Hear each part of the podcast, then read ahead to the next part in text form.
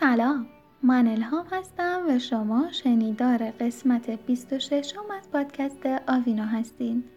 در پادکست آوینا ما درباره یک کتاب 365 راه برای پرورش فرزندانی فوقالعاده صحبت می‌کنیم. توی پادکست قبلی درباره انگیزه شخصی صحبت کردیم و می‌خوایم بریم سراغ پنجمین راهکار.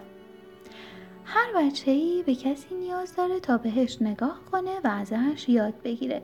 کسی که توانمندیهایی داره که بچه ها ازش الگو می‌گیرن و چیزایی رو که بچه ها می‌خوان رو اجرا می‌کنه. گاهی ممکنه یکی از والدین باشه گاهی ممکنه یه ستاره ورزشی باشه معلم نویسنده موسیقیدان و یا هنرپیشه قهرمان داستان بچه های ما باشه. نکته مهم اینه که هر وقت توانمندی های بزرگ توی مردم به چشم بچه های ما میاد اونها دارن درباره قهرمان بودن یاد می‌گیرن.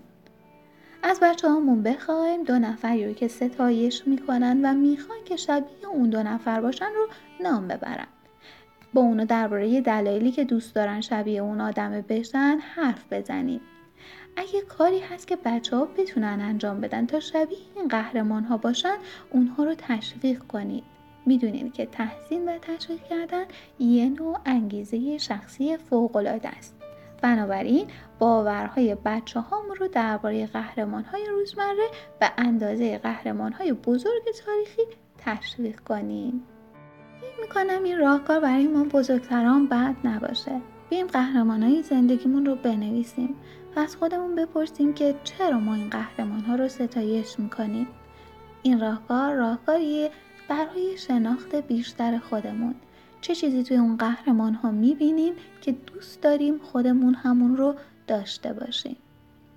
شما شنیدار قسمت 26 از پادکست آوینو بودید. تا پایان این 365 راه ما رو همراهی کنید.